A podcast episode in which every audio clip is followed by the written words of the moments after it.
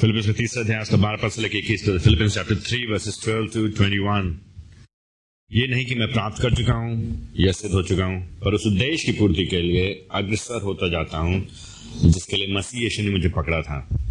है भाइयों, मेरी धारणा ये नहीं कि मैं प्राप्त कर चुका हूँ, परंतु ये है, एक काम करता हूँ कि जो बातें पीछे रह गई हैं, उन्हें भूलकर आगे की बातों की ओर बढ़ता हुआ लक्ष्य की ओर दौड़ता जाता हूँ, वो इनाम पाऊँ जिसके लिए परमेश्वर ने मुझे मसीह यीशु में ऊपर बुलाया। अतः हम में से जितने परिपक्व हैं, यही विचार रखें। और यदि किसी बात में तो हम मतभेद हो तो परमेश्वर उससे भी तुम पर प्रकट कर देगा। जिस स्तर तक हम पहुँच चुके हैं, उसी के अनुसार आचरण करें। भाई तुम सब मिलकर मेरा अनुकरण करो। और उन्हें ध्यान से देखो जो इस रीति से चलते हैं, जिसका नमूना तुम हम में देखते हो। क्योंकि मैं तुमसे पहले बार बार, अनेक बार कह चुका हूँ। और अब भी रो रो कर कहता हूँ कि ऐसे बहुत हैं जो अपने आचरण से मसीह के क्रूज के शत्रु हैं। उनका अंत विनाश है, उनका परमेश्वर पेट है अपनी निर्लजता की बातों पर गर्व करते हैं और संसारिक वस्तुओं पर मन लगाए रहते हैं। परंतु हमारी नागरिकता स्वर्ग की है। जहाँ से हम उद्धार करते प्रभु यीशु मसीह के आगमन की प्रतीक्षा उत्सुकता से कर रहे हैं। वो अपनी शक्ति के उस प्रभाव के अनुसार, जिसके द्वारा वो सब वस्तु को अपने वश में कर सकता है, हमारे दीनहीन देह का रूप बदल कर अपनी महिमा में देह के स्वरूप बना देगा। ये बात आप जानते हैं, आप सब जानते हैं, जब तक आपके जीवन में, आपके जीवन में साफ़ साफ़ लक्ष्य नहीं होगा जब तक आपको मालूम नहीं आपकी मंजिल क्या है, जब तक आपको मालूम नहीं आप पाना क्या चाहते हैं, तब तक आप उसके अनुरूप जीवन व्यतीत नहीं करेंगे। ये तो सामान्य ज्ञान की बात है है ना? ये सामान्य ज्ञान की बात है। हर एक जन, हर एक जन जानता है, समाज में ये बहुत ही आम बात है, ये ज्ञान कोई बहुत अद्भुत ज्ञान नहीं है ये। ये कोई विशेष अनोखा ज्ञान नहीं है। अगर किसी किसी बच्चे का हाई स्कूल का एग्ज़ाम आने वाला है, और उसके सामने लक्ष्य है कि हमको हाई स्कूल में पास करना है तो अगर पास करना है तो उसको उसी के अनुसार पढ़ाई करनी पड़ेगी। अगर कोई डॉक्टर बनना चाहता है, कोई इंजीनियर बनना चाहता है, उसको उसी के अनुसार मेहनत करनी पड़ेगी, उसी के अनुसार अनुशासन करने पड़ेगा, अपने आप को अनुशासित करना पड़ेगा उसी के अनुसार समय देना पड़ेगा, उसी अनुसार मेहनत करना पड़ेगा, उसी अनुसार तैयारी करनी पड़ेगी, उसी के अनुसार सही एग्ज़ाम परीक्षाएँ देनी पड़ेगी और उसी के अनुसार कार्य करना पड़ेगा। तभी अगर मेहनत करेगा, सही योजना बना के चलेगा, तभी वो उस लक्ष्य को प्राप्त कर सकता चाहे डॉक्टर बनेगा, इंजीनियर बनेगा, जो भी करने का, चाहे उसका लक्ष्य फेल होना ही क्यों ना हो, कुछ भी हो। जो भी हो, जी अलग अलग लोग अलग लक्ष्य होता है। कुछ लोगों का लक्ष्य होता है कि हमको जीवन में फेल ही होना है, वो भी एक लक्ष्य है। तो उसके लिए भी कुछ करेगा, क्या वो नहीं पढ़ाई करेगा, वो काम चोरी करेगा, वो आलस करेगा। तो जो भी लक्ष्य हो जिसका, लक्ष्य के अनुसार, लक्ष्य के अनुरूप कोई व्यक्ति काम करेगा। ये साफ़ होना मालूम होना चाहिए कि हम जा कहाँ रहे, हमारा गंतव्य कहाँ है। मैं मंजिल क्या है? मैंने पिछली बार भी आपको बताया था, आप कैसरबाग बस स्टेशन गए, आप चार बाग रेलवे स्टेशन गए, और आप जाना चाहते हैं चेन्नई। तो आप चेन्नई एक्सप्रेस पकड़ेंगे ना? अगर आपको चेन्नई जाना है। कि आप कौन तो पकड़ेंगे? आपको जाना है चेन्नई। आप पकड़ लेंगे कोई ट्रेन जो जा रही जम्मू कश्मीर जा रही है। आप वो ट्रेन पकड़ लेंगे जो दिल्ली जा रही है। आप पकड़ सकते हैं। आपकी मर्ज़ी। आप स्वतंत्र हैं। स्वतंत्र देश में रहते हैं। हम लोग को आज़ादी है। आपके पास पैसा है। आप टिकट खरीद करके आप बैठ सकते हैं उस ट्रेन में जो दिल्ली जा रही है या जम्मू जा रही है। और आपके साथ में जो लोग बैठे आप उन सबसे कह सकते हैं, मैं तो जा रहा हूँ चेन्नई।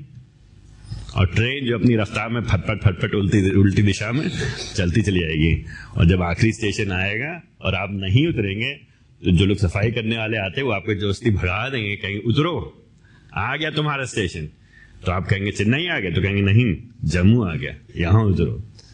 बात समझ नहीं समझे? जब तक आपको मालूम नहीं है, आप कहा जा रहे हैं, और उसके अनुसार काम नहीं करेंगे तो आप अपने उस दिशा पे नहीं पहुँचेंगे। तो ये बात समाज में सामान्य तौर पे लागू होती है। यही बात मसीह जीवन में भी लागू होती है। उद्देश्य, लक्ष्य, मंजिल, गंतव्य।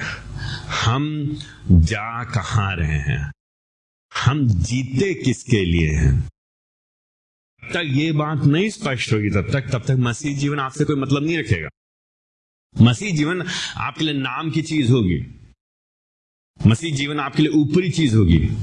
मसीह करना है तो इसलिए करना है, क्योंकि चर्च जाते तो जाते, किसी ने बताया तो इसलिए जाते अच्छा लगता है इसलिए जाते हैं, क्योंकि बचपन से करते हैं, इसलिए जाते हैं।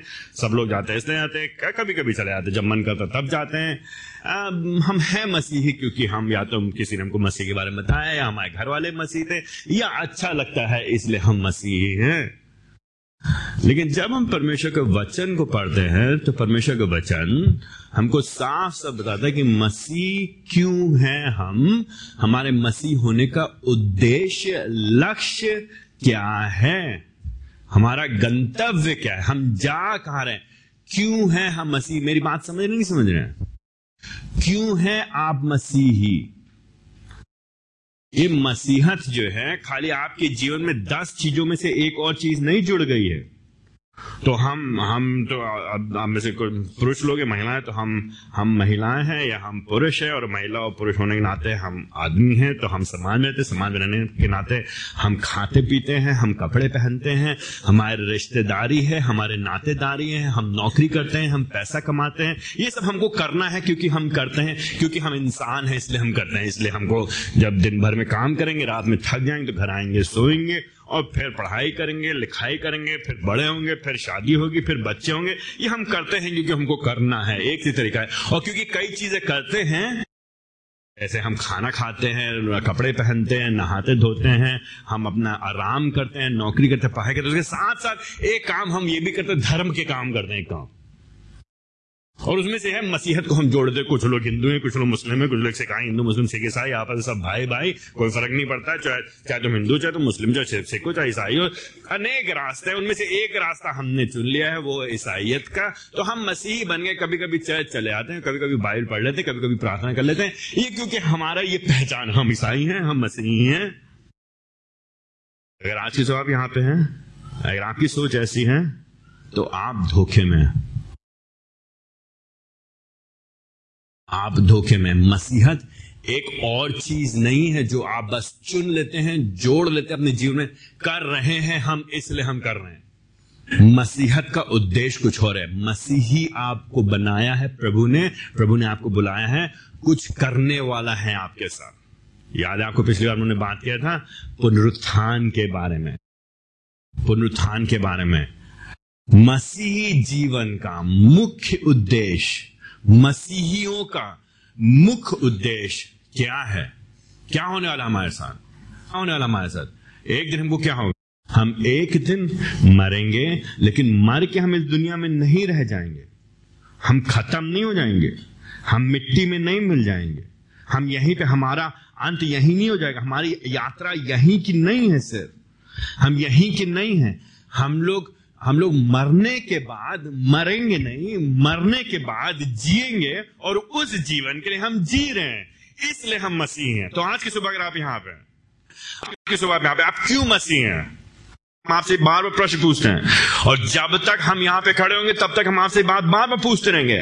हम आप, चाहे आप थक जाएँ, चाहे आप बोर हो जाएँ, चाहे आप परेशान हो जाएँ, लेकिन जैसे पॉलिस कहता है कि मुझे कोई तुम्हें बार बार लिखने में दिक्कत नहीं होती है, वैसे मुझे आपको बार बार बातों कहने में कोई कष्ट नहीं होता, कोई दुख नहीं होता। हम बार बार आ सकें, क्यों है आप मसीह? क्यों अपने आप को कहते हैं हम यीशु मसीह पीछे चलेंगे? आपके जीवन का असली अंतिम फाइनल उद्देश्य सिर्फ़ यही नहीं है। आपके जीवन का अंतिम उद्देश्य है कि आप मरने के बाद, आप मरेंगे नहीं, आप प्रभु के साथ रहेंगे। असली जीवन आने वाला पुनरुत्थान आपका होगा। मरने के बाद आप जी उठेंगे, नया शरीर, नया देह आपको मिलेगा। ये बात को समझिए, आप समझिए।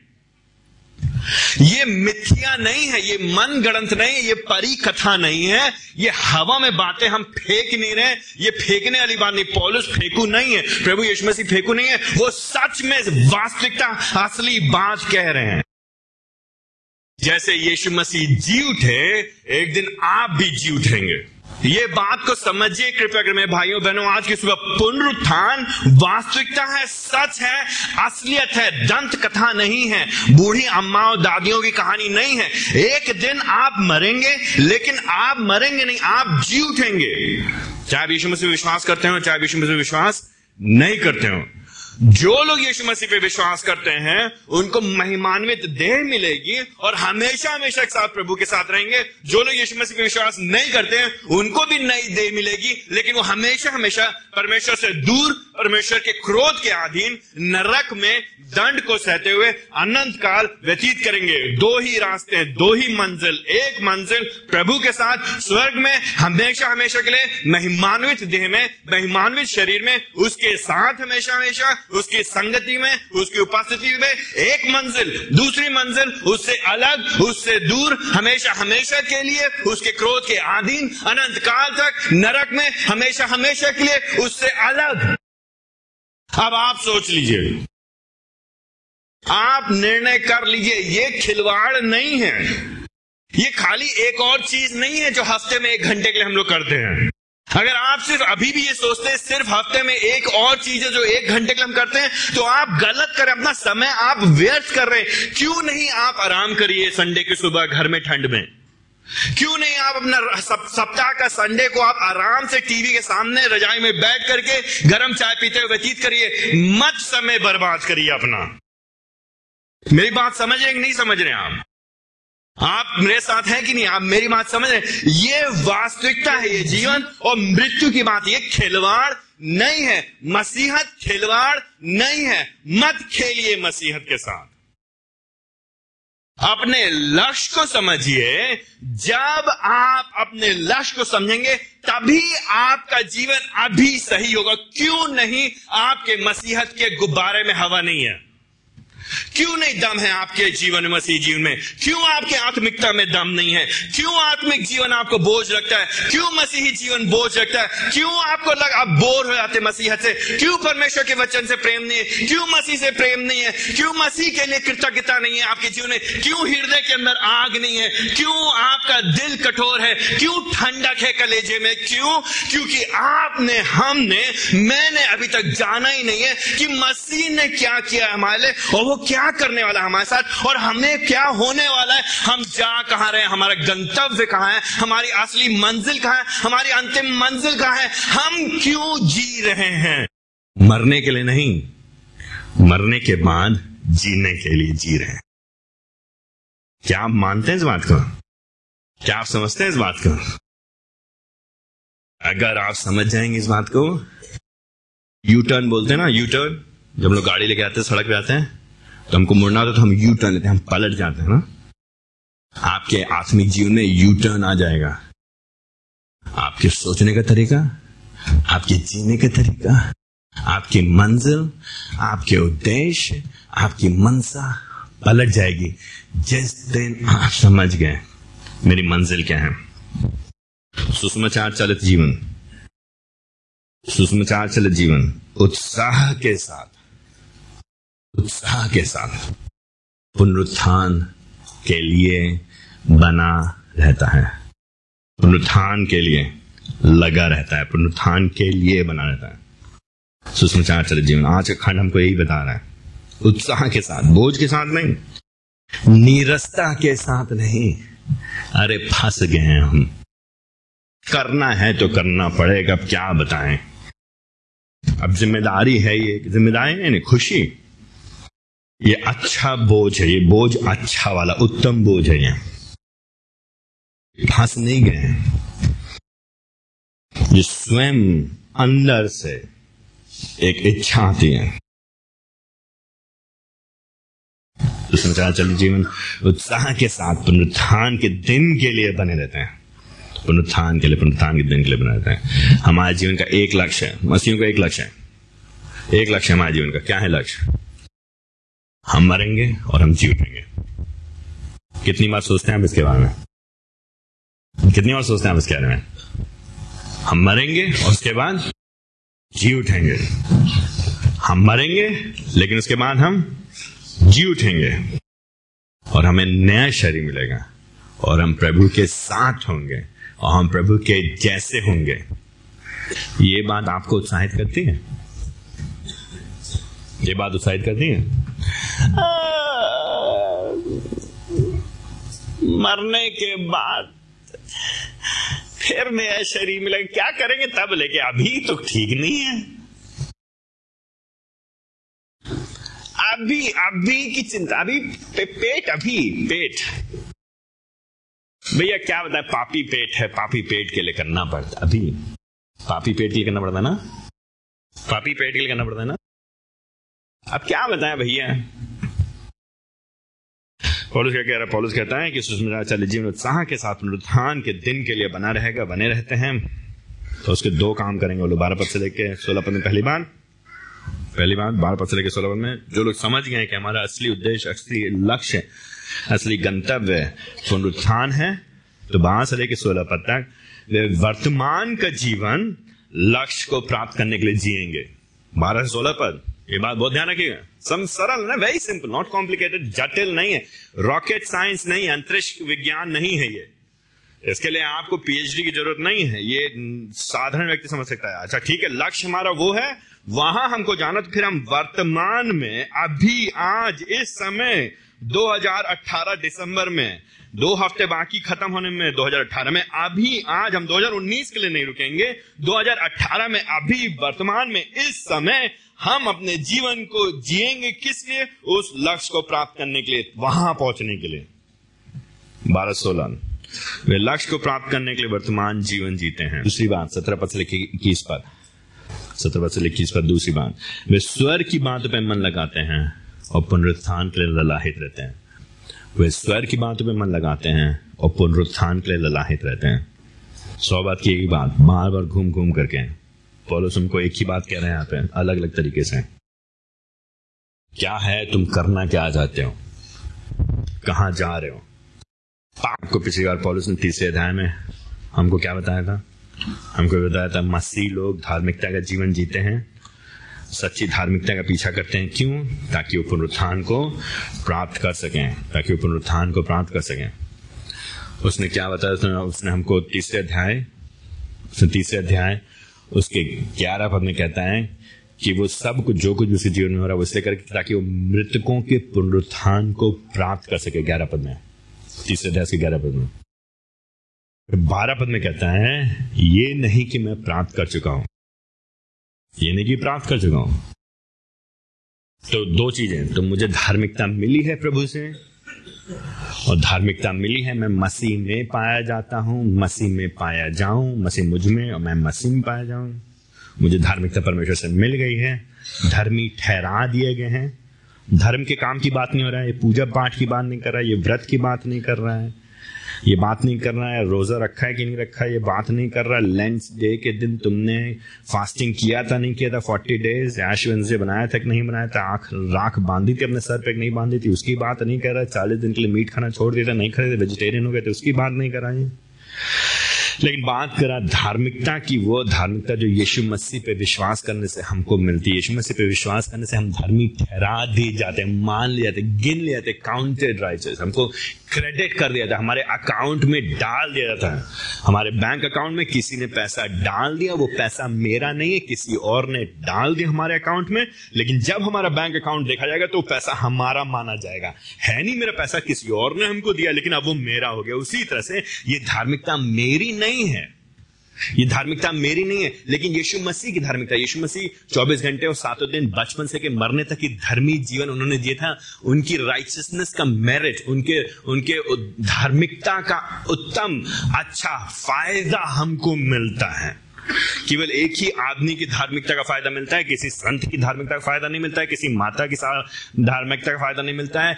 किसी देवी या किसी गुरु या किसी अगुए या किसी अच्छे प्रभु के जन की धार्मिकता का फ़ायदा नहीं मिलता है सिर्फ़ एक जन की धार्मिकता का फ़ायदा मिलता है, वो है प्रभु यीशु मसीह। उनकी धार्मिकता हमको सेत मेत में, मुफ़्त में, फ्री फ्री में हमने कुछ नहीं किया है। हमने कुछ नहीं किया। उनकी अच्छाइयाँ हमारे अकाउंट में डाल देती। मानो जैसे कि हम ना सिर्फ़ हमारे पाप क्षमा हो गए, हमारे पापों का दंड हमारे ऊपर से हट गया, ना सिर्फ़ प्रभु जी का क्रोध हमारे पास से शांत हो गया, यीशु मसीह की वजह से क्योंकि वो क्रूज पे चढ़ गए, हमारे बदले में उन्होंने पापों की कीमत चुका दी। परमेश्वर का दंड हमारे पर पड़ना चाहिए था, लेकिन हमारे पर ना पड़ने के बजाय यीशु मसीह के ऊपर पड़ गया डिफ्लेक्ट हो गया, अलग हो गया। मेरे ऊपर प्रभु का क्रोध आना चाहिए था, लेकिन मेरे ऊपर आने के बजाय उधर प्रभु जी के ऊपर चला गया क्रूज के ऊपर। यीशु मसीह ने अपने ऊपर ले लिया। खींच लिया यीशु मसीह ने अपने ऊपर क्रोध प्रभु जी का। बड़ी बड़ी बिल्डिंगों में छत के ऊपर लोग वो लगाते हैं ना इलेक्ट्रिसिटी कंडक्ट वो एक लगाते हैं, उसको क्या बोलते हैं? तड़िक चालक? है? अर्थिंग लगाते हैं, जिसमें क्या, जब बिजली कड़क कड़कती है तो बिजली क्या होती है? उस पे उस पे जाके गिरती है, ताकि लोगों पे ना गिरे, बिल्डिंग पे ना गिरे। मान, जानते नहीं जानते क्या, किसकी बात करें ना? लोग लगाते हैं इसके लिए। इसी तरह से मानो यीशु मसीह हमारे लिए वो बिजली लेने वाला बन गया।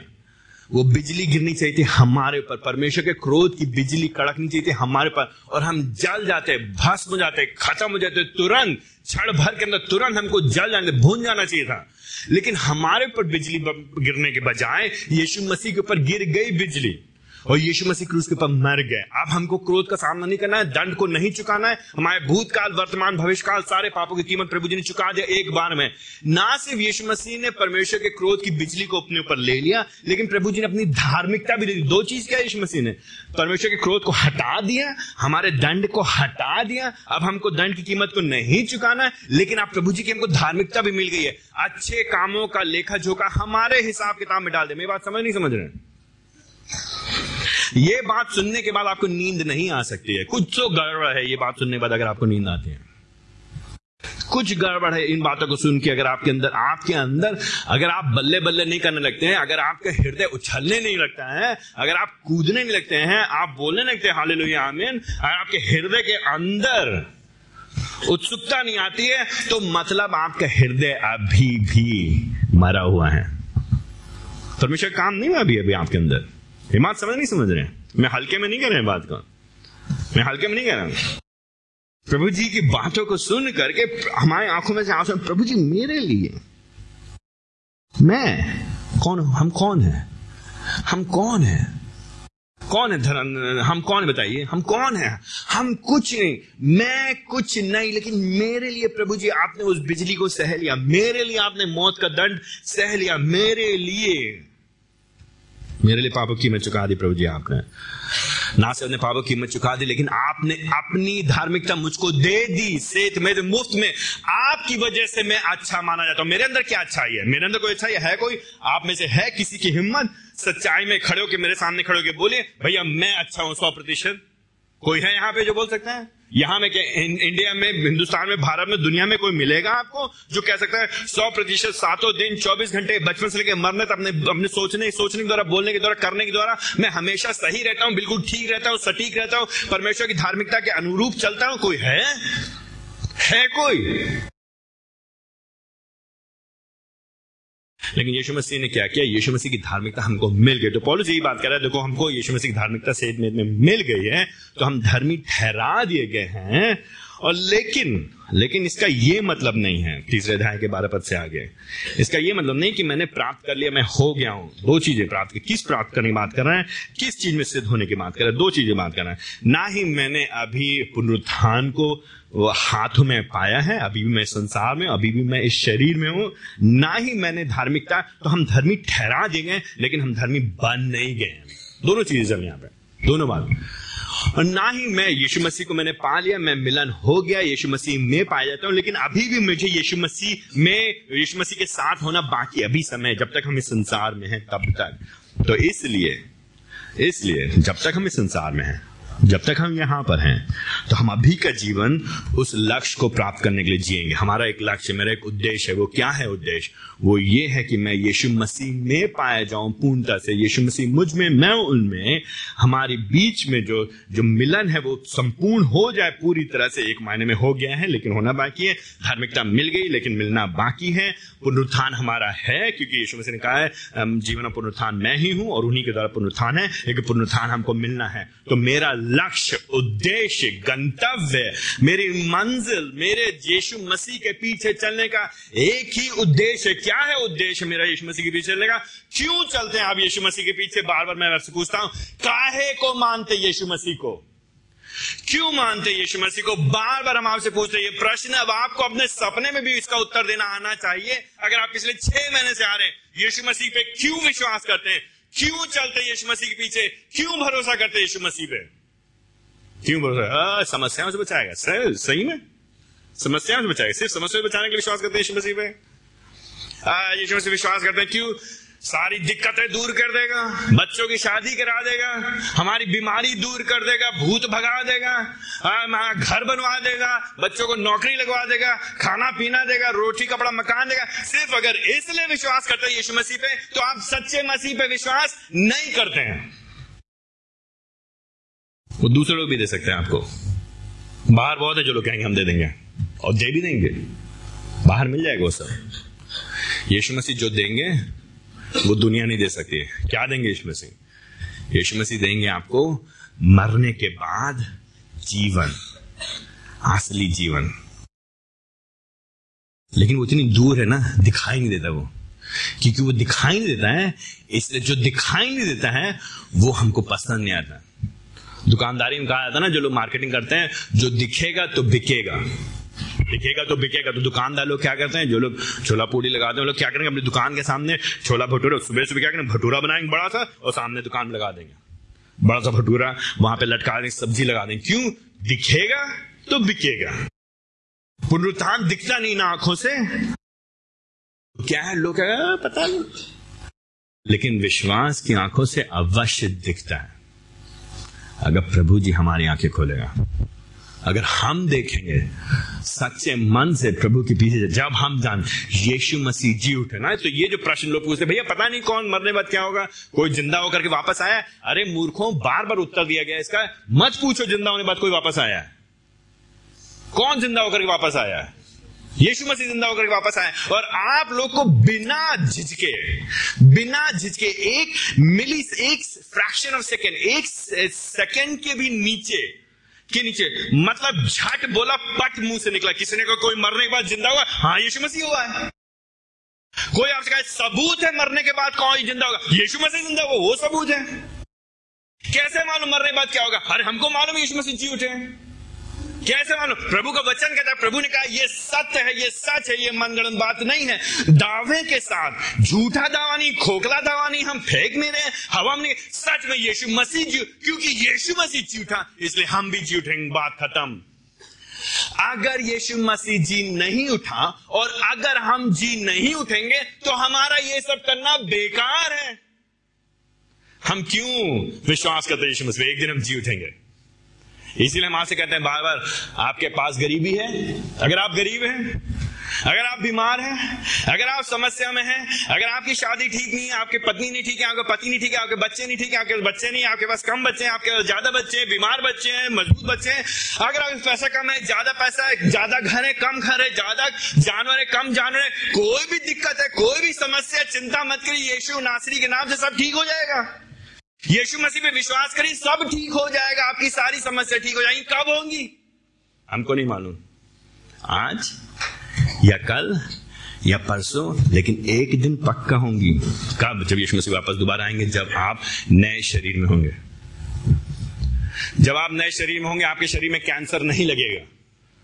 जब आप नए शरीर में होंगे, आपके शरीर में टीबी नहीं लगेगा, आपके शरीर का किडनी खराब नहीं होगी, आपका लिवर खराब नहीं होगा, आपका पेट खराब नहीं होगा, आपको बुखार नहीं आएगा, आपको रोना नहीं आएगा, यीशु मसीह आपके सारे आँसू को पोछ देगा, कोई धोखा दे, आपको ना दे, आपको कोई फ़र्क नहीं पड़ेगा, आप प्रभु के होंगे, प्रभु आपका होगा, वो है हमारी आशा, इसके लिए हम जी रहे इसलिए हमारी आँखें वहाँ लगी और हम वहाँ की ओर जा रहे हैं।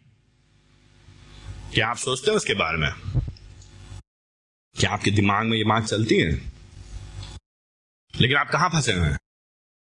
कहाँ फंसे आप किसके बारे में सोचते रहते हैं आप? तो पॉल कह रहे जो एक मसीह है, वो क्या कह रहा है हमने वर्तमान के जीवन, अभी का जीवन, अभी का जीवन आप कैसे जी रहे हैं? क्या आप अभी का जीवन उस लक्ष्य को प्राप्त करने के लिए जी रहे हैं?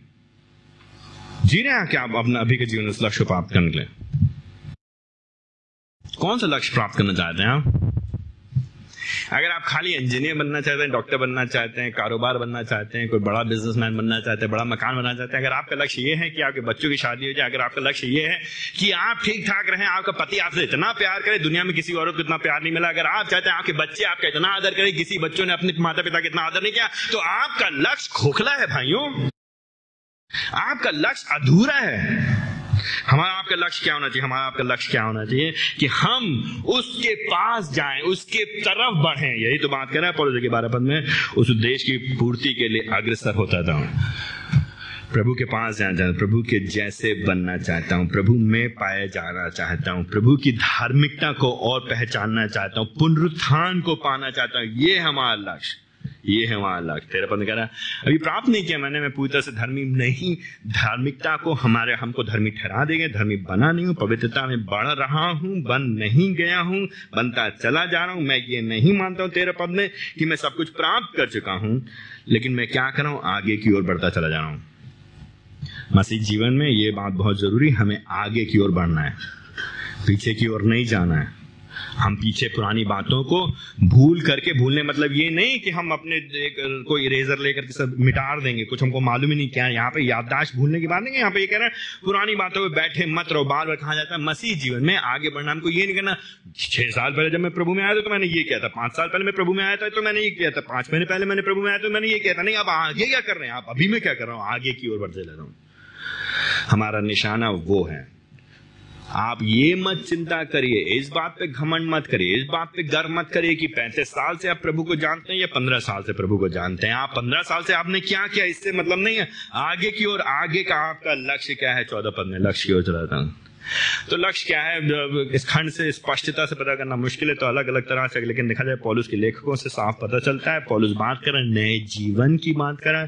चाहे पहला करूँ उसके नवे अध्याय में हो जाए, चाहे पहला पता उसके पांचवे अध्याय में वो नया मुकुट जो प्रभु जी हमको देगा, मुकुट क्या है? जीवन का मुकुट है। वो धार्मिकता, संपूर्ण धार्मिकता, जब हमारा छुटकारे का काम पूरा हो जाएगा, जब हम यीशु मसीह के जैसे होंगे, जब हम संपूर्णता से यीशु मसीह के पास होंगे, हमें नया शरीर मिल जाएगा, पुनरुत्थान हो चुका होगा। पाप के प्रभाव से, पाप के सामर्थ्य से, पाप की उपस्थिति से हम छूट चुके होंगे, हम महिमान्वित हो चुके होंगे। उस लक्ष्य की बात, उन सारे बातों को ध्यान रखते पॉलिस कह रहे हैं, ये है हमारा लक्ष्य, वहाँ की ओर मैं चला जा रहा हूँ, वो इनाम मुझको चाहिए। इसीलिए प्रभु जी ने मुझे बुलाया। देखिए, ध्यान दीजिए, बारह पद से लेकर के चौदह पद ने, पॉलुस को मेहनत करना है, लेकिन प्रभु जी ने बुलाया है। परमेश्वर की सार्वभौमिकता, मानवीय ज़िम्मेदारी, आपकी ज़िम्मेदारी है। प्रभु जी ने आपको बुलाया है प्रभु जी ने कहा, लेकिन ज़िम्मेदारी आपकी, मेहनत आपको करना, मुझको करना है। ये ऐसा नहीं होता कि हम हाथ पे हाथ बैठ कर बैठ जाए, अरे, हो जाएगा, सब ठीक हो जाएगा। नहीं, आपको मेहनत करना आपको प्रभु के पीछे चलना है, आपको अपना जीवन प्रभु के लिए समर्पित करना है। अभी आपको करना है। जब आप पंद्रह साल के, सोलह साल के, बीस साल के, पच्चीस साल के, आप नहीं रुक सकते कि जब हम साठ साल के होंगे तब करेंगे। नहीं, अभी वर्तमान में इस समय जब अभी हम यूनिवर्सिटी में कॉलेज में पढ़ाई करें, खेती करें, घर में माँ हो या पति हो या बच्चे हो, जो भी आपकी, जो भी उम्र हो भैया, इससे मतलब नहीं, आपको, अभी आपको मेहनत करना है, लगे रहना है प्रभु के पीछे। लक्ष्य को प्राप्त करना है। आपको अपना लक्ष्य मानो जो तो मेरा लक्ष्य, आप मसीही आपका लक्ष्य क्या है? मेरा लक्ष्य सिर्फ़ मसीह को प्राप्त करना, खत्म। लोगों की इज़्ज़त नहीं। लोग क्या कहते मेरे बारे में इसकी मुझे चिंता नहीं है। लोग मेरे बारे में क्या सोचते इसकी मुझे चिंता नहीं है। लोग मुझे अच्छा कहते हैं, भला कहते हैं, बुरा कहते हैं, ऊँचा कहते हैं, नीचा कहते हैं, इसकी मुझे चिंता नहीं है। समाज मुझे सलाम ठोकता, नहीं ठोकता, सलाम मेरी चिंता करता, नहीं करता है, मुझे इसकी चिंता नहीं है। लोग क्या कहते हैं, उसकी चिंता नहीं है। मेरे को सिर्फ़ एक चिंता, एक लक्ष्य, एक उद्देश्य, एक गोल, एक मंजिल, एक गंतव्य, वो क्या है? प्रभु जी के पास मुझे जाना है, बस। प्रभु जी के जैसे बनना है प्रभु जी में, पाया जाना प्रभु जी की धार्मिकता चाहिए। वो मुकुट चाहिए धार्मिकता का। वो मुकुट चाहिए धार्मिकता का। क्या ये है आपके जीवन का लक्ष्य? आपके जीवन का लक्ष्य क्या है आज की सुबह यहाँ पे? क्या है आपके जीवन का लक्ष्य? कैसे करोड़पति बन जाए? कौन बनेगा करोड़पति? क्या है आपके जीवन का लक्ष्य? कैसे आराम से रिटायरमेंट जिए रिटायरमेंट के लिए बनाया प्रभु जी ने हमको? आराम का रिटायरमेंट करने के लिए प्रभु जी ने बनाया हमको। आपको प्रभु जी ने इसीलिए बनाया है। आपके बच्चे पढ़ ठीक ठाक सेटल हो जाए, इसीलिए बनाया प्रभु जी ने आपको। ये है आपके जीवन का लक्ष्य, मेरे जीवन का लक्ष्य, मसीह मसीह जीवन का क्या लक्ष्य? ये है।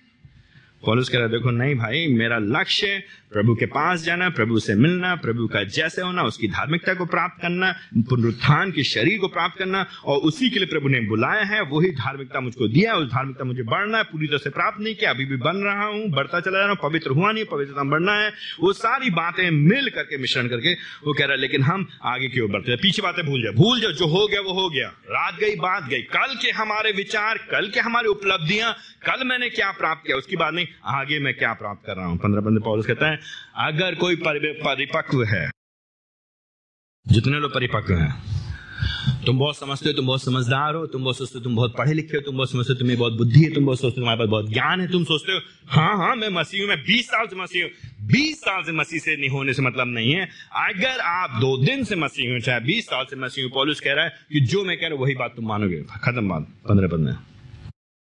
तुमको मानना पड़ेगा, क्या मानना पड़ेगा? मानना ही पड़ेगा, एक मसीह का लक्ष्य क्या है? एक मसीह के जीवन का लक्ष्य क्या है। क्या परिपक्व हैं? क्या है आपके जीवन का लक्ष्य? क्या है आपके जीवन का लक्ष्य? क्यों जी रहे हम लोग? ये हमारे जीवन का हमारा उद्देश्य क्या है? मसीह जीवन का उद्देश्य क्या है? हमें इससे मत, दुनिया क्या कह रही दुनिया के लिए नहीं जी रहे हम लोग, हमारे जीवन का उद्देश्य, हमारे जीवन का लक्ष्य कि प्रभु ने जिसके लिए मुझे बुलाया, उसमें मैं बढ़ता चला जाऊँ। प्रभु ने मुझे किसके लिए बुलाया? प्रभु ने मुझे दुनिया के लिए नहीं बुलाया है। प्रभु ने मुझे किस लिए बुलाया प्रभु ने मुझे बुलाया है ताकि मैं प्रभु के जैसा हो जाऊँ। प्रभु जी ने बुलाया ताकि मैं यीशु मसीह के जैसा हो जाऊँ। प्रभु ने मुझे बुलाया ताकि मैं मसीह में पाया जाऊँ। प्रभु ने बुलाया ताकि मैं मसीह की धार्मिकता में बढ़ता चला जाऊँ। क्या है ये आपका लक्ष्य? 2018 खत्म होने वाला 2019 आने वाला ना? हर बार की तरह, हर साल की तरह नवंबर, दिसंबर में लोग यही बोलते हैं, यही गाना बार बार साल जा रहा, नया साल आ रहा, साल जा रहा, नया साल आ रहा, नया साल नया साल के लिए क्या लक्ष्य है आपका? क्या है आपका नया साल का लक्ष्य? क्या है नया साल के लिए लक्ष्य? भाइयों बहनों, अगर आपसे कोई कहे, आपका क्या लक्ष्य है 2019 का? तो आप कहेंगे, मेरा लक्ष्य, मैं मसीह में पाया जाऊँ। मेरा लक्ष्य मैं मसीह के जैसा बन जाऊँ। मेरा लक्ष्य, मैं मसीह की धार्मिकता को प्राप्त कर सकूँ। मेरा लक्ष्य, मैं नए शरीर को प्राप्त कर सकूँ। मेरा लक्ष्य, मैं पुनरुत्थान को प्राप्त कर सकूँ। मेरा लक्ष्य, नई देह को प्राप्त करना है। 2018 में 2019 में 2020 में 2025 में, और प्रभु जी ने चाहा तो 2030 में, और अगर प्रभु जी ने चाहा 2018 आखिरी हो तो इस वर्ष में भी मेरा लक्ष्य सिर्फ़ यही है। अगर मैं परिपक्व हूँ अगर मैं समझदार हूँ, अगर आप समझ गए हैं, अगर आप नहीं समझे सुसमाचार तो अभी भी आप कहेंगे, प्रभु जी दे दो, प्रभु जी दे दो, प्रभु जी दे दो और प्रभु जी दे दो। बस यही कहेंगे। तो हमारी प्रार्थना क्या होंगी अभी भी? प्रभु जी आशीष देना आशीष देना, आशीष आशीष देना आशीष देना। तो जितने बच्चे होंगे, सारे बच्चों के नाम आशीष रख लीजिएगा फिर। लड़की का भी हो तो उसका भी आशिता और आशीष कुछ ना कुछ करके आशीष कर लीजिए, बस। प्रभु जी आशीष देना, प्रभु जी आशीष देना। दे दिया, हो गया, पूरा हुआ, कर दिया। मिल गया, जो चाहिए था हो गया, संतुष्टि मिल गई प्रभु जी। आप मेरे पास है, और क्या चाहिए? अब मुझे आपके पास आना है। आप मेरे पास है, और क्या चाहिए प्रभु जी? अब मुझे आपके पास आना है। यह है मसीहों का उद्देश्य। ये उद्देश्य तब नहीं होगा जब आप अड़तीस साल के हो जाएँगे, शादी हो जाएगी, चार बच्चे होंगे। ये उद्देश्य आपका होना चाहिए, जब आप चौदह साल के, जब आप बारह साल के, जब आप पच्चीस साल के, जब आप पैंतालीस साल के, जब आप साठ साल के, आपका उद्देश्य, आपका लक्ष्य यही कह रहा पॉलिस पॉलिस कह रहा सिर्फ़ एक ही उद्देश्य क्या है? अब हम मसीही जीवन, वर्तमान का जीवन जिएँगे उस लक्ष्य को ध्यान में रखते हुए। हम वहाँ जा रहे हैं। पुराना सब भूल करके आगे की ओर दौड़ चले। सोलह पद के अंत में कहता है कि जिस स्तर पे हम हैं, उसके अनुसार आचरण करें। इसका यह मतलब नहीं है, कुछ लोग परिपक्व कम हैं तो वो थोड़ा भी दुनिया के बारे में जिएँगे। कुछ लोग परिपक्व ज़्यादा हैं तो थोड़ा वो प्रभु के बारे में सोचेंगे। इसका ये मतलब नहीं इस पद का पाप जो बड़ा खराब है, शैतान जो बहुत चालू, परमेश्वर के वचन को भी तोड़ देगा। तो क्या पॉलिस पॉलिस का दिमाग नहीं है, पॉलिस बुद्धि नहीं है, पॉलिस के अंदर परमेश्वर पवित्र आत्मा काम कर रहा है। अभी तक वो कह रहा है, प्रभु की ओर देखो, प्रभु की ओर देखो, प्रभु की ओर देखो। फिर उसके कह रहा है, अब जिसकी जितनी मच्योरिटी होगी, परिपक्वता होगी, उसी के अनुसार जिएगा। नहीं, पॉलिस ये कह रहा है, जिस स्तर तक हम पहुँच चुके हैं और किस स्तर तक हम पहुँच चुके हैं? हम सब, जो आज का बच्चा जिसने प्रभु को पाया है, जो 20 साल का बच्चा जिसने प्रभु पाया है, जो 40 साल से प्रभु में पाया में पाया था जो प्रभु में पाया जाता है, उसको धार्मिक ठहरा दिया गया है पूरा पूरा। वो प्रभु का है वो प्रभु की संतान है। हमको परमेश्वर की संतान बनाया गया है पूरा पूरा। आधा अधूरा नहीं तो 12 साल के 13 साल के 25 साल के 45 साल के आप किस स्तर पर पहुँच गए? आप बन गए प्रभु के बच्चे। आप प्रभु के बच्चे के अनुसार जीवन जिए खत्म। मन जी संसार के लिए। बहाना मत बनाइए। अब क्या बताएँ भैया? घर में रहना पड़ता है, रोटी बनाना पड़ता है, खाना बनाना पड़ता है, झाड़ू लगाना पड़ता है, पूरा दिन निकल जाता है इसी में घर में। घर में बहुत काम है भैया, आप नहीं जानते हैं, बहुत काम है घर में। समय नहीं है, समय की बात नहीं कर रहा। पॉलिस बहाना मत दो। पॉलिस कह रहा बहाना मत दो। पॉलिस कह रहा है, तुम मसीह हो तुम पहुँच चुके उस तर में। तुम्हारे लिए यीशु मसीह ने खून बनाया, बहाया, उसने तुम्हें अपना बेटी बनाया, उसने तुम्हें खरीदा अपने लहू से। तुम उसके हो, तुम्हें धार्मिकता दे दी गई है, सेत में तुम धर्मी ठहरा दिए गए हो। तुम्हारा मिलन उससे हो गया, तुम उसमें पाए जाते हो, वो तुम्हें पाया जाता है, और तुम्हें नया जीवन मिल चुका है, और तुम्हें नया शरीर मिलने वाला है। इसलिए अब उसके अनुसार जियो अभी घर में, रसोई में, चूल्हा में काम करते हुए। बच्चों की देखभाल करते हुए, स्कूल में पढ़ाई करते हुए, नौकरी करते हुए, अपने दोस्तों के साथ, अभी, इस समय इस समय, चाहे गाड़ी चलाते हुए, चाहे बिज़नेस करते हुए, चाहे नौकरी करते हुए, चाहे धंधा करते हुए, अभी अपने पति हो, चाहे अपने भाई हो, अपने बड़े भाई के साथ, अपने पड़ोसी के साथ, अपनी संस्था में, अभी, इस समय, अपने स्तर के अनुसार व्यवहार करो। क्या है तुम्हारा स्तर? तुम्हारा स्तर धार्मिकता तुमको मिल गई है यीशु मसीह में। तुम धर्मी ठहरा दिए गए हो। सेत मेत में सौ प्रतिशत धर्मी मान ले गए यीशु मसीह धर्मी है। तुम्हारा धर्म धर, तुम्हारे स्तर क्या है? धार्मिकता धार्मिकता में जियो। बहाने मत बनाओ। उस बात को ध्यान में रखते हुए। ना सिर्फ़ पॉलिस कहता है कि हमें वर्तमान का जीवन उस लक्ष्य को ध्यान में रखते हुए करना है और उस लक्ष्य को पाने की कोशिश करना है। लेकिन सत्रह पद से इक्कीस पद में पॉलिस ये भी कहता है जो मसीह लोग हैं जिनका जीवन सुसमाचार चलित जीवन है वो क्या करते हैं? वो स्वर्ग की चीज़ों में ध्यान लगाते हैं। स्वर्ग की चीज़ों में ध्यान लगाते हैं। स्वर्ग की चीज़ों में ध्यान लगाते हुए वो पुनरुत्थान के लिए ललाहित रहते हैं। ये बात बड़ी उत्तम बातें अद्भुत बातें हमारी समझ से बाहर बातें हैं। हम आपसे ईमानदारी से बार बार पूछना चाहते हैं, आपने कितनी बार स्वर्ग के बारे में पूछ सोचा पिछले हफ़्ते? स्वर की बात है भैया शुभ शुभ बोलो, मरने के बारे में क्यों बात कर रहे हो? अभी टाइम थोड़ी ना आया मेरा। कब आएगा टाइम आपका? टाइम बता के आएगा टाइम आपका? कब आएगा आपका टाइम कब आएगा आपका टाइम आपको कैसे मालूम 2019 आप देखेंगे? बना रहे ना अभी से नए साल की पार्टी की योजनाएँ। नए साल में हम ये करेंगे 2019 में बना रहे लक्ष्य। कैसे मालूम 2019 आपका होगा? क्या करेंगे आप 2019 में? क्या है 2019 आपका? कैसे मालूम? बोलूस कह रहा है देखिए भाइयों, मेरे को देखो। सत्रह पद में। मेरे को देखो, मेरा अनुकरण करो। मैं देखो, मेरा जीवन मृत्यु को कोई भरोसा नहीं है। अभी मैं बैठा हूँ, मेरे हाथ में जंजीर बंधी हुई है। जब मैं लिखने की कोशिश कर रहा हूँ तो जंजीर बड़ी भारी है। पेन चलाने मुझे मुश्किल हो रहा है। खन खन की आवाज़ आ रही है कड़ियों की।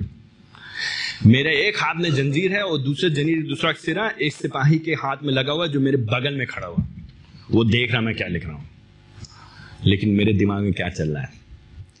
ये नहीं चल रहा कैसे मैं इसको चकमा दूँ और कैसे निकल लू यहाँ से मैं? कैसे इसकी आँखों में धूल झोंकू और कैसे भाग लू यहाँ से? मेरे दिमाग में ये नहीं चल रहा है कि कैसे मैं अपने लिए जमानत का इंतज़ाम कराऊं। पॉलिस दिमाग ये नहीं चल है। पॉलिस दिमाग क्या चल रहा है? मैं मसीह में बाहर जाना चाह रहा हूँ। मेरा अनुकरण करो। आप मेरे सामने आकर के आप कह सकते हैं लेकिन ये मत सोचे कि हम आपको बड़ी संतावना देंगे। अगर आप मेरे सामने आके भैया जीवन बड़ा मुश्किल है। ओह जीवन इतना मुश्किल है भैया प्रभु बारे में नहीं सोच सकते। ओह सच में। हमारे प्रभु जी से जीवन कैसा था? हमारे प्रभु जी का जीवन कैसा था? एसी में बैठते थे दिन भर वो। फॉर्चुनर में चलते थे हमेशा। बैंक में दस करोड़ तो मतलब गद, गद्दों जो उनके गद्दे थे यीशु मसीह के वो नोटों के बने हुए दो हज़ार वाले नोटों के। हाँ ये ये यीशु मसीह जितने चेले थे, वो सब मोटी मोटी जेबें लेके चलते थे क्रेडिट कार्ड ढेर सारे भरे होते उनके पास। है ना?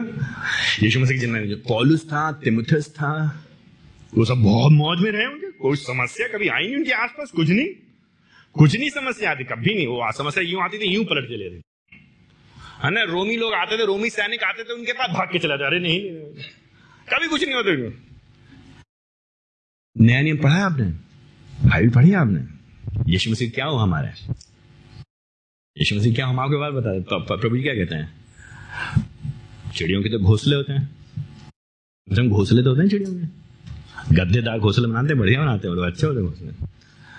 और लोमड़ियों के तो भट्ट होते हैं मतलब लोमड़ियों के पास तो छेद होते हैं, जिनमें जाकर रहते हैं वो लोग। मनुष्य के पुत्र मतलब यीशु मसीह के पास सर रखने की जगह नहीं है। जैसा गुरु, वैसा चेला। यीशु मसीह को बहुत सम्मान नहीं मिला था संसार में। यीशु मसीह को कोई बहुत ज़्यादा लोग आदर नहीं देते थे, बहुत। कई कई कई जगह लोगों को यीशु मसीह को गाँव गाँव छोड़ के चला जाना पड़ा, क्योंकि लोग उनका तिरस्कार करते थे, लोग उनका विरोध करते थे। यीशु मसीह को लोगों से हट के निकलना पड़ा अंततः यीशु मसीह को मार दिया गया। योजना के अंतर्गत जानबूझ के प्रभु जी ने ऐसा होने दिया प्रभु जी नियंत्रण में थे फंस नहीं गए थे, गलत जगह, लेकिन कहने का मतलब क्या है? अगर हमारे प्रभु जी का जीवन ऐसा था तो हम की सोचते हमारे जीवन में सब कुछ ठीक ठाक रहेगा? और जब सब कुछ ठीक ठाक रहेगा, तब हम स्वर के बारे में सोचेंगे। हमको ये बताइए, जब आप बिल्कुल ठीक ठाक होंगे, तब आप सोचेंगे, प्रभु जी हमको बुला लीजिए अपने पास। जब बहुत मज़ा आ रहा होगा दिन भर 24 घंटे खूब मज़ा आ रहा होगा कि नहीं आ रहा होगा? सब बढ़िया चल रहा है, सब वाह वाही कर रहे हैं, सब हमको सर आँखों बैठा चल रहे सब सलाम ठोक रहे हैं, जहाँ हम जाते हैं वहाँ देखो, लाल बत्ती, नीली बत्ती और लाल दरिया बिछा बिछा करके मोटी वाली कुर्सी, बड़ी वाली कुर्सी, ऊँची वाली कुर्सी हमारे लिए, आगे पूछ, पीछे पूछ, सब जगह पूछ पूछ, सभी लोग पूछ रहे हैं हमको। ऐसे समय में आप कहेंगे, प्रभु जी बुला लीजिए हमको अभी। नहीं झेला जा रहा मुझसे ये। नहीं, बहुत आराम हो गया।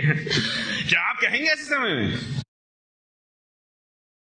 प्रभु के एक सेवक ने कहा है सुख के समय में प्रभु जी की आवाज़ हमको फुसफुसाहट के समान सुनाई देती है, सुख के समय। लेकिन दुखों में, क्लेशों में उसकी आवाज़ हमको मेगाफोन, भोपू में सुनाई देती है भोपू में, बड़े वाले भोपू में, दुख में।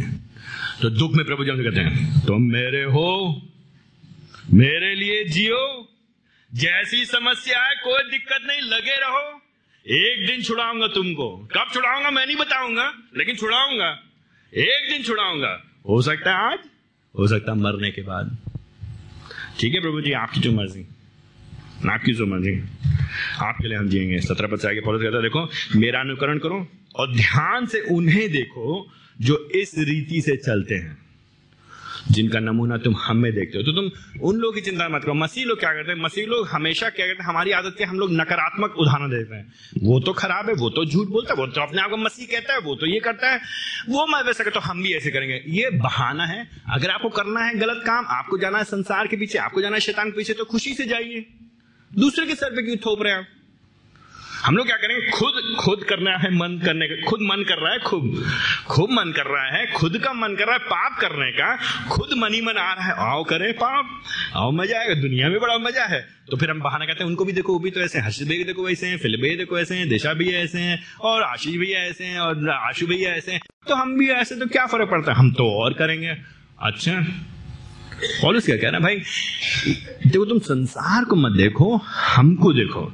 तुम अच्छी चीज़ है, जो हमारे अंदर जो समर्पण है सुषमाचार के लिए, उसको देखो और उसके अनुसार अपने जीवन को जियो। मत तुम गलत रास्ते पे जाओ, मत तुम गलत उदाहरण जियो। तुम अपनी आँखें स्वर की चीज़ों की ओर लगाओ, यहाँ की चीज़ों की ओर ना लगाओ और स्वर की चीज़ लगाते हुए पुनरुत्थान के लिए ललाहित रहो। तो मैं जिस तरह से पुनरुत्थान के लिए ललाहित हूँ, मैं जिस तरह से स्वर की चीज़ों के लिए जी रहा हूँ और जैसे अन्य विश्वासी, अच्छे विश्वासी तुम्हारे अगल बगल चाहे तिमथिस हो गया, चाहे पैफ्रोडाइटिस हो गया हो गया, या तुम्हारे बीच में पहले भाई हो गए, या तुम्हारे बीच में देशाज भी हो गए, या कोई ये जो अच्छा जो व्यक्ति प्रभु के लिए जी रहा है कोई भी जन हो गया, चाहे सूर्य भाई चंद्रशेखर भाई हो गए उनको देखो, उन बहनों को देखो जो प्रभु के लिए जी रहे चाहे जैनी दीदी हो गई, चाहे ज्योति हो गया, जो भी है, जो प्रभु के लिए जी रहा, उनको देखो और उनके जैसे बनने की कोशिश करो। उनके नमूना, अच्छे नमूने को पालन करो। अठारह से आगे पॉलिस कह रहा है, कुछ लोग ऐसे हैं जिन्होंने क्या किया अच्छे नमूने का पालन नहीं किया और उनका जीवन खराब है और अब वो खराब नमूना है। उनके लिए, उनके जैसे मत जियो। जब जब मैं सोचता हूँ उनके बारे में तो मेरे आँसू भर आते हैं, मेरे आँखों में, अठारह पद में। एक समय था, शायद ये हमारे लोग थे, एक समय था हमारे बीच में थे, एक समय था हमारे बीच में संगति करते थे, एक समय था अपने आप कहते थे, मैं मसीही हूँ, लेकिन रोटी, कपड़ा, मकान के चक्कर में, पैसे के चक्कर में, समाज के चक्कर में, सम्मान के चक्कर में, आदर के चक्कर में, घमंड के चक्कर में मुझे कोई कुछ कहे ना, पूछा कैसे उसने, उसकी हिम्मत कैसे, उसकी ज़रूरत कैसे हुई, वो कौन होता है मेरे से प्रश्न करने वाला, मुझे उसने नीचा दिखाया, ऊँचा दिखाया, कैसे कर दिया? इन सब के चक्कर में क्या हुआ, वो संसार में चले गए और अब अठारह पद के आखिर में, उन्नीस अठारह पद के आखिर में, उनके आचरण से वो मसीह के क्रूस के शत्रु हैं। तो हो सकता है शायद वो पहले कलीसिया का हिस्सा थे, हो सकता है लोग झूठी शिक्षा वाले हैं, हो सकता है ये वे लोग हैं जो यहूदी धर्म की प्रथा को कलीसिया के भीतर लेकर के आ रहे हो कह रहे लोगों से तुमको अच्छे काम करना पड़ेगा, धर्म के काम करना पड़ेगा, व्यवस्था का पालन करना पड़ेगा, खतना करवाना पड़ेगा, तुमको ज़रूर ज़रूर ये सब करना पड़ेगा, तभी तुम्हारा उद्धार होगा। हो सकता है, लेकिन जो भी हैं ये लोग, जैसे भी लोग हैं, इनका जीवन ठीक नहीं है। उन्नीस पद से देखिए। क्रूस से शत्रु होने का मतलब क्या हुआ? क्रूज के बैरी कैसे हैं ये लोग? इनका अंत विनाश है। इनका गंतव्य ये है।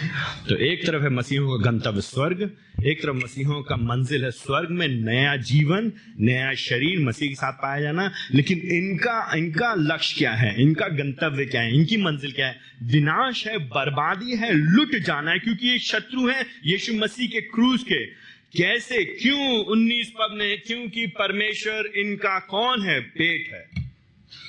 ये वो लोग हैं जो कहते हैं, भैया, पेट के लिए तो करना पड़ता है। ये वे लोग हैं।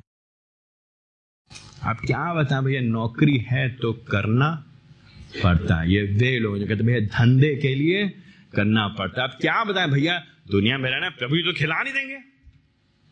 आप प्रभु जी खिला नहीं देंगे, करना तो पड़ेगा। कोई नहीं कह रहा प्रभु जी खिलाएँगे, कोई नहीं कह रहा आपको काम देंगे। ना सब हम हम जानते हैं, ये फालतू वाली बात है। हमको मालूम है कि आपको मेहनत करना है। मेहनत करने का मतलब बेमानी नहीं होते हैं।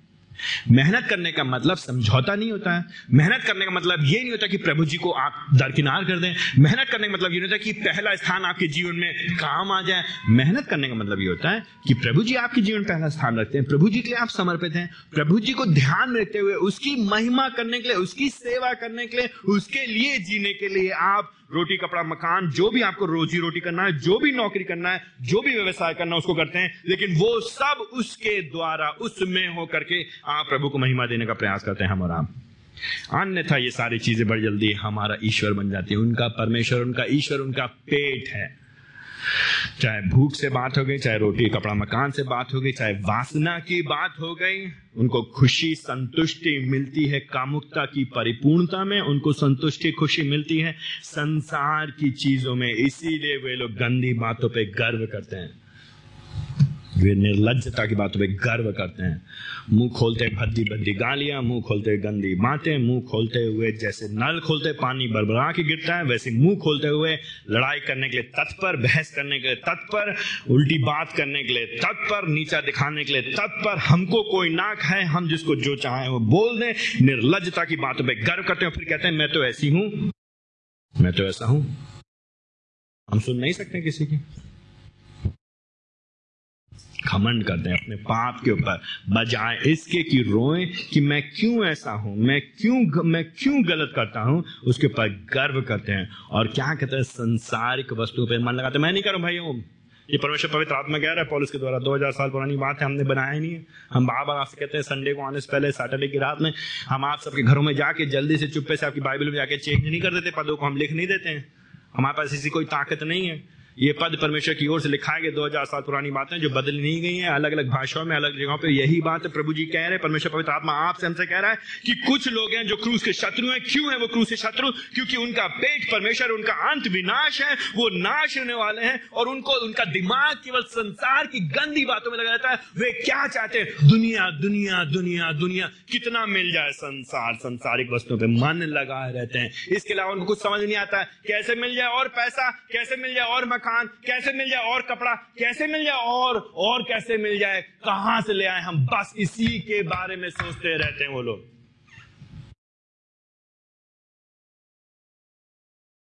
पिछला सप्ताह आपने किसमें व्यतीत किया? पिछले सप्ताह आपने किस चीज़ में व्यतीत किया, बताइए। इन चीज़ों के बारे में सोचने के लिए। मन लगाए रहने का मतलब? कैसे मेरी शारीरिक हवस पूरी हो जाए? कैसे मेरी भूख पूरी हो जाए? कैसे मेरा कामुकता पूरा हो जाए? किसी तरह से मेरी इच्छाएँ पूरी हो जाए। कैसे और पैसा मिल जाए? कैसे और इज़्ज़त मिल जाए? संसार संसार संसार। संसार की बातों में लगा रहे है पिछले हफ़्ता? पॉलिस क्या कह रहा है? उसके विपरीत। बीस पन में परंतु, किंतु, लेकिन बट लेकिन परंतु, किंतु क्या? तो कुछ लोग हैं जो नाश होने वाले हैं। उनका गंतव्य क्या है? उनकी मंजिल क्या है? उनका लक्ष्य क्या है? वो कहाँ जा रहे हैं? वो बर्बाद हो जाएँगे, वो लुट जाएँगे। अभी लगता है कि वो आबाद है। अभी लगता है कि उनके पास सब कुछ है। अभी लगता है कि वो खुशहाल है। अभी लगता है उनके पास धन संपत्ति पूरा भरा हुआ है। वैभव है, मान है, सम्मान है, ऊँचा है और सब कुछ उनका है। अभी लगता है लोग उनके सामने सलाम ठोक रहे हैं और हम भी चाहते हैं अभी, लेकिन प्रभु जी कह रहे हैं, एक दिन जिनके पास ये है, जो अपने अपने व्यवहार से क्रूज के दुश्मन है, वो नाश हो जाएँगे, वो बर्बाद हो जाएँगे। ये मिथ्या नहीं है मेरे भाइयों, ये झूठ नहीं है, ये मनगणत नहीं है, ये सत्य बात है, ये सच बात है, ये लोग एक दिन बर्बाद हो जाएँगे। लेकिन परंतु बीस पद ने हमारी नागरिकता, असली देश हमारा क्या है? स्वर्ग है। हम इस संसार के नहीं हैं, हम तो परदेसी हैं और हम तो मुसाफिर हैं। हमारा असली देश स्वर्ग में हम प्रभु के हैं, हम परमेश्वर के राज के लोग हैं। हम पहले संसार के थे, हम संसार में हैं, लेकिन संसार के नहीं हैं। अब हम प्रभु के हैं। हमको परमेश्वर ने अंधकार के राज से छुड़ा करके अपने पुत्र के राज में प्रवेश करा दिया। हमको अपना बना लिया। परमेश्वर ने अपने पुत्र प्रभु यीशु मसीह के शुद्ध और पवित्र और सिद्ध लहू के द्वारा धो करके हमको अपना बना लिया। उस पर विश्वास करने के द्वारा हमारे पापों की क्षमा हो गई है। हम उसके बन गए हम हमको एक नया दिशा मिल गई, हम उसके परिवार में आ गए। अब हमारा जीना मसीह मरना लाभ है। अब हम सोचते तो प्रभु के बारे में सोचते हैं। अब हम जीते तो प्रभु के लिए जीते हैं। ये नौकरी, ये खाना, ये पीना, ये सब तो करना है क्योंकि शरीर है, जब तक हम यहाँ पे लेकिन इसके लिए हम नहीं जीते हैं। ये मुख्य उद्देश्य हमारा नहीं है। हम इस संसार में हैं, संसार के नहीं है। एक दिन हम ये छोड़ के चले जाएँगे। असली देश हमारा आने वाला है। असली घर हमारा आने वाला है। तो हम क्या कर रहे हैं? हम अपनी आँखें कहाँ की ओर लगा रहे हैं? बीस पद में। यीशु मसीह के आगमन की प्रतीक्षा उत्सुकता से कर रहे हैं। उत्सुकता से। अभी बड़ा दिन आने वाला है तो कई लोग हैं जो अपने रिश्तेदारों के यहाँ जा रहे हैं। क्या आप और हम उत्सुकता से प्रभु जी के आने का इंतज़ार कर रहे हैं?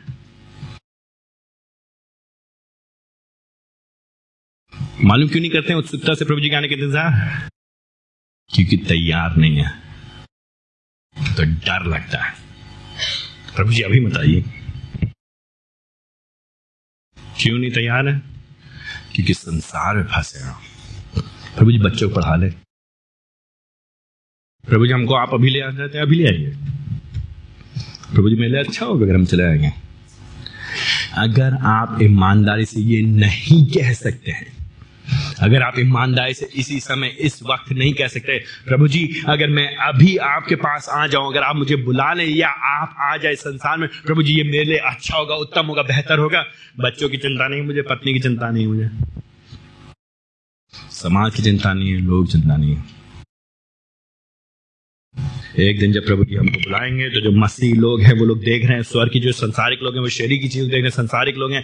पेट की पूजा करें, पेट की आराधना करें, पेट के लिए पापी पेट के लगे सच में पापी पेट के लगे और और पाप में फंसते चले जा रहे हैं उस पापी पेट की वजह से। लेकिन जो मसीह लोग हैं, इसका ये मतलब नहीं कि मेहनत नहीं करना है। इसका ये मतलब नहीं कि काम छोड़ देंगे। काम करना है। मसीह जब तक ज़िंदा है, तब तक काम करना है। काम नहीं करना मतलब पाप है वो भी। लेकिन हम काम के दीवाने नहीं हो जाते हैं। लेकिन आलस भी नहीं करते हैं। तो हम जब इस संसार में हम देख रहे हैं प्रभु की ओर हमारी आँखें वहाँ पे लगी प्रभु की ओर। प्रभु जी आएँगे एक दिन बीस पद में और इक्कीस पद में। मान क्या इक्कीस पद एब्सोल्युटली ब्यूटिफुल अद्भुत अद्भुत अति अद्भुत अति सुंदर अति सुंदर। ये ये ये ये इस, इससे अद्भुत बात नहीं है हम हमारे खंड में आज। 21 पद में एक दिन प्रभु जी क्या करेंगे?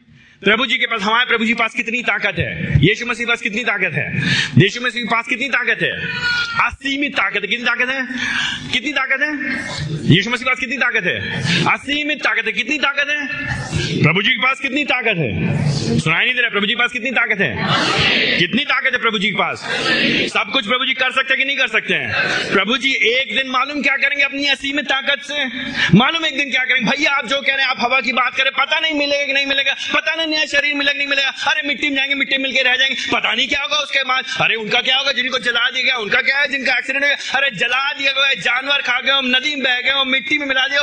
कुछ भी कर दिया होगा, इससे मतलब नहीं है। प्रभु जी के पास इतनी ताकत है, इतनी ताकत है, इतनी ताकत है कि क्या करेंगे? एक दिन इक्कीस पद में जो वो सब कुछ को अपने वश में कर सकते हैं और रखे हुए हैं अभी। सूरज जो भी करता है, चंद्रमा जो भी करता है, हम जो करते हैं, मेरे जो दिल धड़क रहा है, आपके शरीर में जो लहू बह रहा है, आपके शरीर में जो अंग अंग जो काम कर हैं, वो सबको वश में रखने वाला यीशु मसीह एक दिन क्या करेगा? हमारी दीनहीन देह का रूप बदल कर अपनी महिमा में देह के अनुसार कर देगा। है कि नहीं रे? यह आशा हमारी यह है लक्ष्य हमारा। यह है गंतव्य। एक दिन आप मरेंगे और मालूम है आप मरेंगे, नहीं तो फिर मत परेशान होइए अपनी बीमारी को लेकर के। अरे भैया बीमारी नहीं, दूर होती, बीमारी नहीं, दूर होती, बीमारी नहीं, दूर होती। अरे दूर हो जाएगी बीमारी भाई। क्यों परेशान है आप?